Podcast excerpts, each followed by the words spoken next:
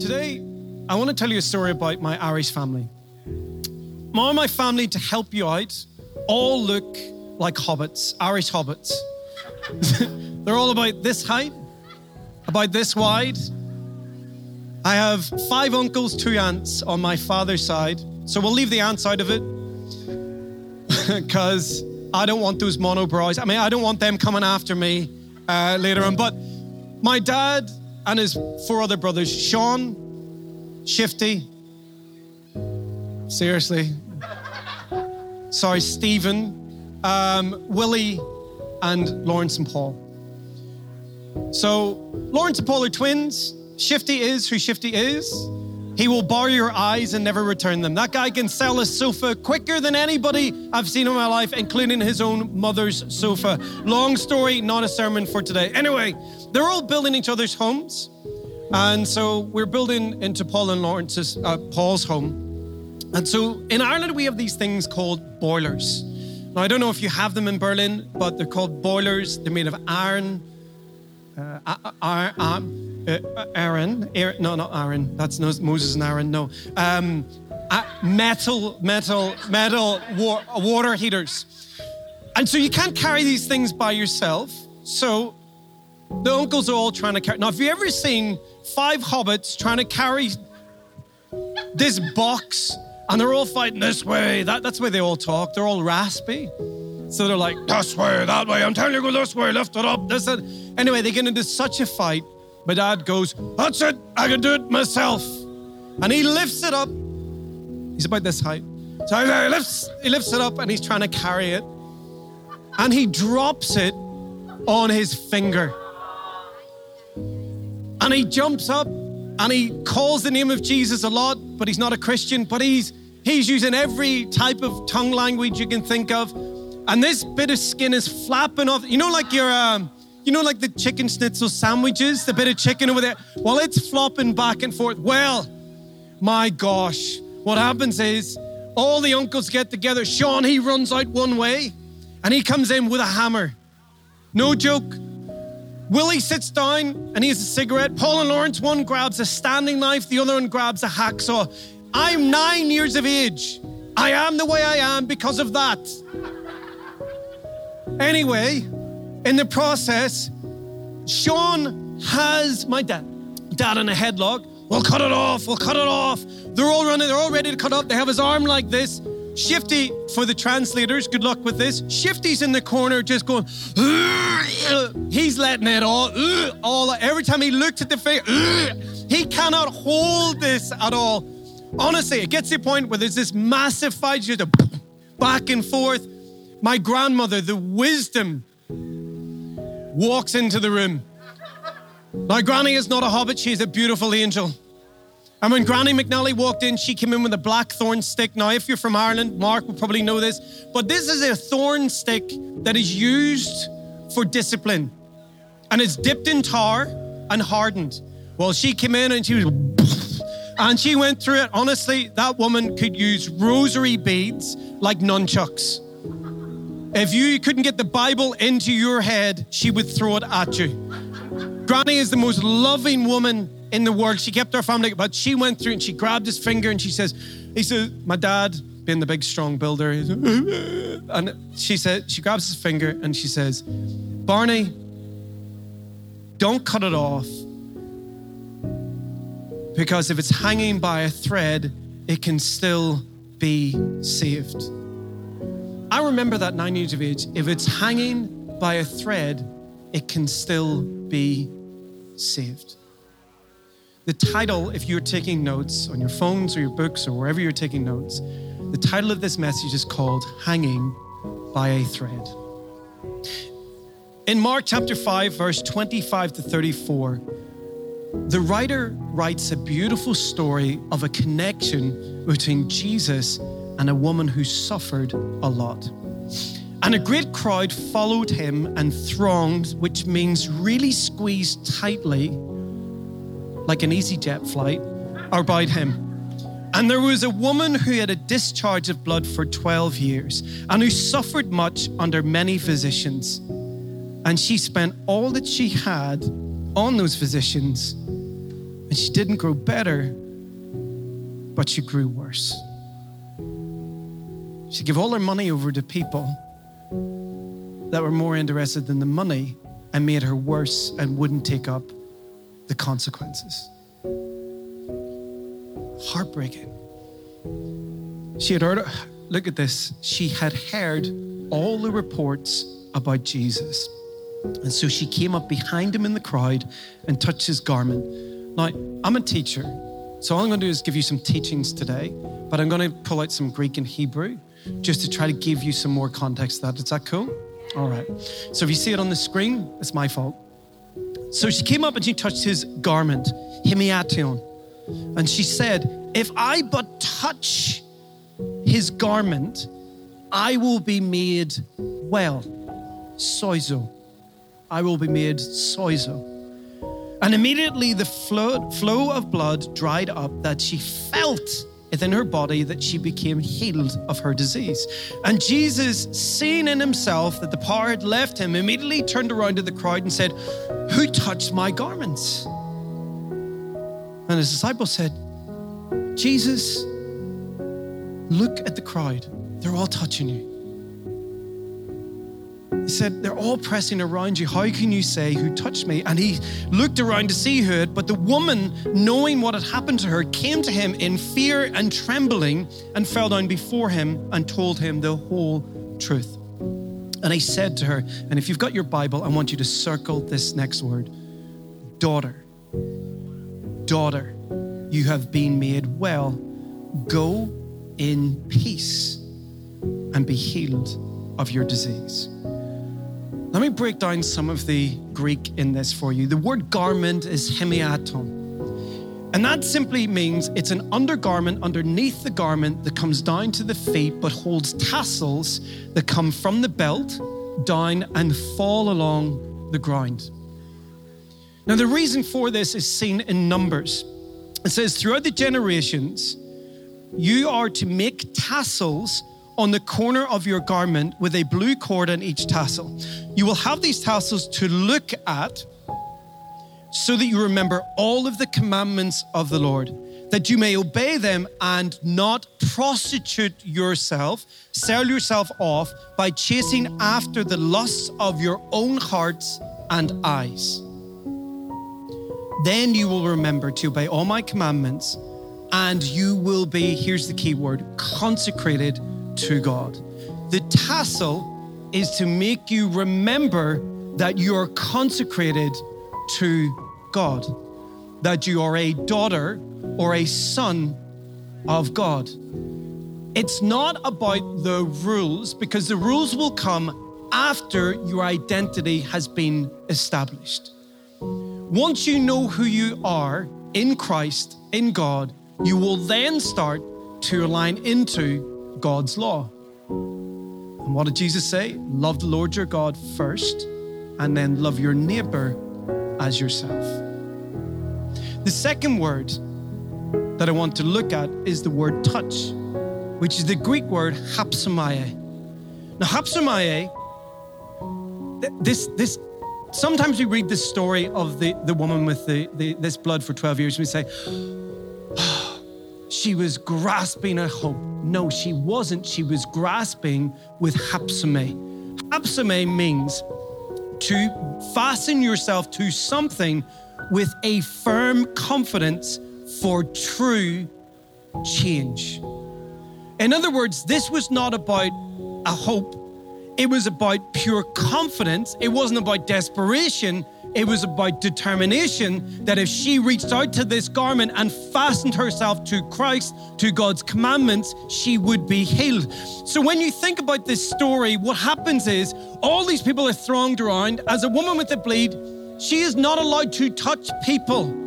She is living in her own community out in the wilderness. When we read stories about lepers and peoples with diseases, they were in communities away because you weren't clean enough to be in this community.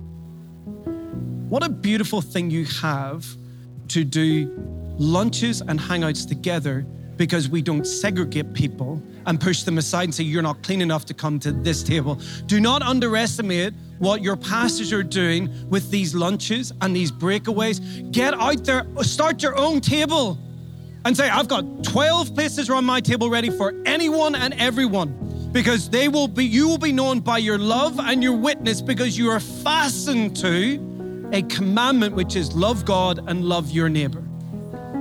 Let them press around. This woman could not could not touch anybody. So the reality of it is she would have to reach through people. Sorry for those online. But she would have to reach through people's legs to get where she needed to get to without touching them because if he touches them, she's taken and stoned. She will spread the disease. So she has to, with her whole will, not out of desperation, but out of true confidence, touch Jesus. Are you desperate enough for the miracle and the breakthrough in your life? If you're hanging by a thread, are you desperate enough to crawl to where you need to get to? Are you desperate enough to look for the gap? Because when you dull everything else away and you get to that gap where it's only you and Jesus, that's the thread we hang on to. We hang on to Jesus. Not on to cutting it off, not into damaging it, not into getting rid of it, not putting in a headlock where it can't breathe, not being disgusted because someone else is, you know, is coming to know Christ but rather we're stepping into what God is calling us to because you can be saved even if it's hanging by a thread. Your marriage can be saved even if it's hanging by a thread. Your kid that's misbehaving in school, they can do it. They need faith, hope, trust. They need to be able to stretch through, create the gap for people to get in between. Let's not be Christians who form a barrier saying, no, you stay over there because that's what COVID did. That's what segregation does. Let's not be Christians who build walls but create gaps. The next word, that wasn't in this message, just to let you know.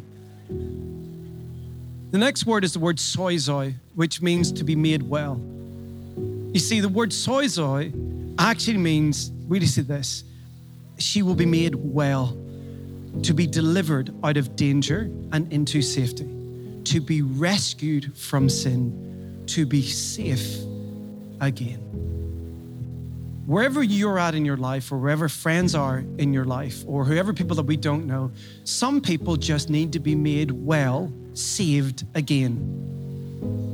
We are going to go through at least five to seven years of reconstruction of mental health across the globe we need to point them to Christ as well as the other stuff. Therapy's good. I see a therapist every single week to debrief. Every week, debrief, because I need to as a pastor and some of these students. you need to. I didn't say my wife, just, oh, she's away. My wife, oh my gosh, every week. Is she at the back? Oh, that's all right. I'm waiting on a shoe. Okay. The thing is with this, what do we notice about Jesus? He doesn't humiliate. Humiliate means to grind down, whereas the Latin word humility, humiliato, means to be grounded, to be rooted, to be set in place. Jesus approaches her because not she approaches him out of fear, but he approaches her with compassion because it's humility, not humiliation. When you're hanging by a thread, when you approach Jesus, Jesus is never going to humiliate you. He's only going to bring you up, bring you, restore you, make you well, move you forward into your life. So sometimes we don't know how we end up in difficult situations and positions in lives and challenges. If you're here for the, the next service, I'm going to preach a different message. Um, I'm going to preach it on the older son, on about forgiveness. And I had that as a God drop on the way in the plane and I've been writing it ever since. Jesus isn't going to turn you away. So, how do we deal with times in which we're not feeling the best? In Hebrews 12, it says, strip down, start running, but never quit. Don't put any extra spiritual fat, no parasitic sins. Keep your eyes on Jesus, who began and finished the race that we are in.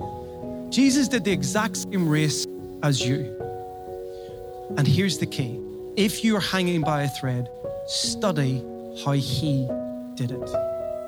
If you want to know how to deal with the things, in Hebrews it tells you to go over and over the story of faith again and again.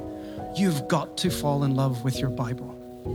It cannot be something that sits on the shelf.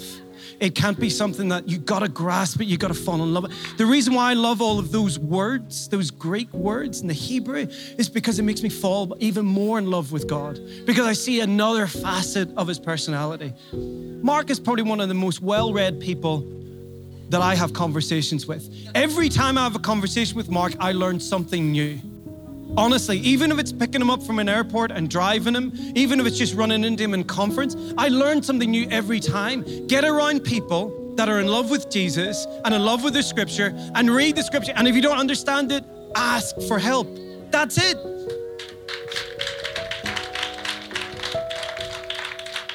That's it. It's just hold on to it. So let me give you some teaching points that will help you when you feel as though you're hanging by a thread. In Proverbs 13 and verse 12, it says, Hope deferred makes the heart sick, but desire, tavach in Hebrew, tavach in Hebrew, is a tree of life. You know, the tree of life is only mentioned three times in Scripture Revelation, Proverbs, and Genesis. It's a symbol of choice when we have hope in our tough times, when we have hope, we start to realize the choices we have before us. When we don't have hope, we restrict it and we become not the word sick in Hebrew means we become less than human. We become reduced. So, my first teaching point is this don't hold God hostage to your situation. I've been through probably a, I've been through around 12 rough patches, three midlife crises, and I'm only 40. I've had all short sorts of shots fired at me. I've been raised with absentee parents from the age of nine, badly abused since the age of nine. Carefully constructed lies in the last three years to try to destroy me, to undermine me as a pastor. All, all, all just cruel stuff. All just random, I think. Utter rubbish. I've seen people destroyed. I've seen a church ripped apart. Not ours, but I've seen a church ripped apart in Northern Ireland, one I had really big hopes for that it would change the face of Northern Ireland. All because people hold God hostage to their situation. Withdrawing from God or threatening God is not going to give you the answers Sort of like where you walk out and we're not going to talk again. I've done that on many occasions. I've walked out and gone, that's it, you, me, we are done. We are done. I'm sick of it. I've done that thing with the, the car. You know, we get into the car, your wife or kid is not there, no one else is there, but you forget everyone else is in the other cars and you let go at God. You just go, I've told you, I've done all this stuff. I've get, and we bargain with him, not realizing that when we decided to take up the cross, that it, while the burden is light, it's still a burden. It's still something we've got to carry.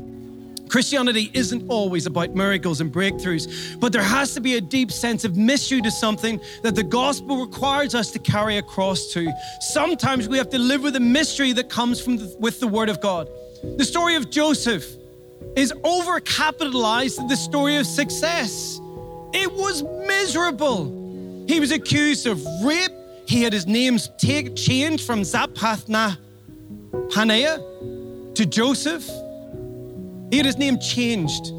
He had the ring taken off his finger of his identity. He had his robe stripped, dipped in blood, and given a new robe in his, at Egypt. And we think, oh wow, he became number two. He named his kids after the after the, the success of God and the, the misery. Manasseh and Ephraim. God has made me forget. Ephraim being something awesome as well. He's forced into a pagan marriage. What if the whole story of Joseph is just there so that during the famine and the pandemic, God's thread of goodness is to help Judah survive? Because through Judah comes the lineage of Jesus, not Joseph. You have to be prepared for times that there is just mystery. The woman in the story didn't hold God hostage, but she knew that God would heal her. Despite all, her, all of her heartache and pain, she held on to that calling, that memory that she can be restored. We've got to remind ourselves of this. In Psalm 119, 68, it says, God is good and he does good, but teach me your decrees. Sometimes there's lessons in situations that we're in. Number two, aspire to live a quiet life. In 1 Thessalonians chapter 4, verses 10 to 12, in the Amplified, it uses this beautiful line. It says, To make it your ambition to live quietly and peacefully. Who wants to live quietly and peacefully? Oh, there's more hands in a salvation in here. That is awesome. Well, let me let you into a little secret. The word peacefully is hashoma. Hashoma means have an inner sense of calm while the world's in chaos. A divine sense of inner calm while the world is in chaos. I love this piece from Brother Aelred in Meditonis Serenus Alexandrius, which is Latin, and I pronounce that so badly. It says, When life is full of craziness, it doesn't mean that you go crazy too. Outer chaos does not determine inner peace. All you do is breathe the deepest prayer that sustains your being. And so, with that, I want to teach you a little something. And this is called the Yahweh prayer. When you are in the world's in chaos and you need to hear to be okay, breathe. The word Yahweh, Yahweh, God's name, when you take out the, the vowels A and E, how it's supposed to be written and said, is actually part of your breath. The word soul is not a word in Bible, it is a sound. It is the one word you can say, one of the words you can say without moving your lips.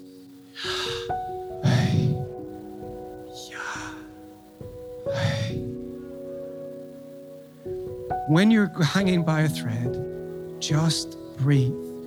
Every breath that comes in, the word soul, which is my studies, is the breath of God within. It's not a unit, it's not something separate. It is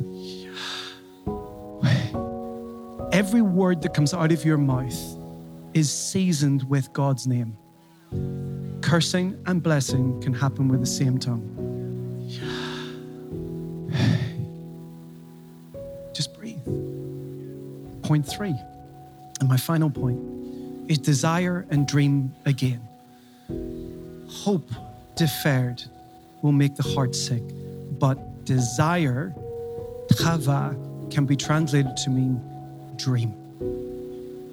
Both of the words are used synonymously dream and desire.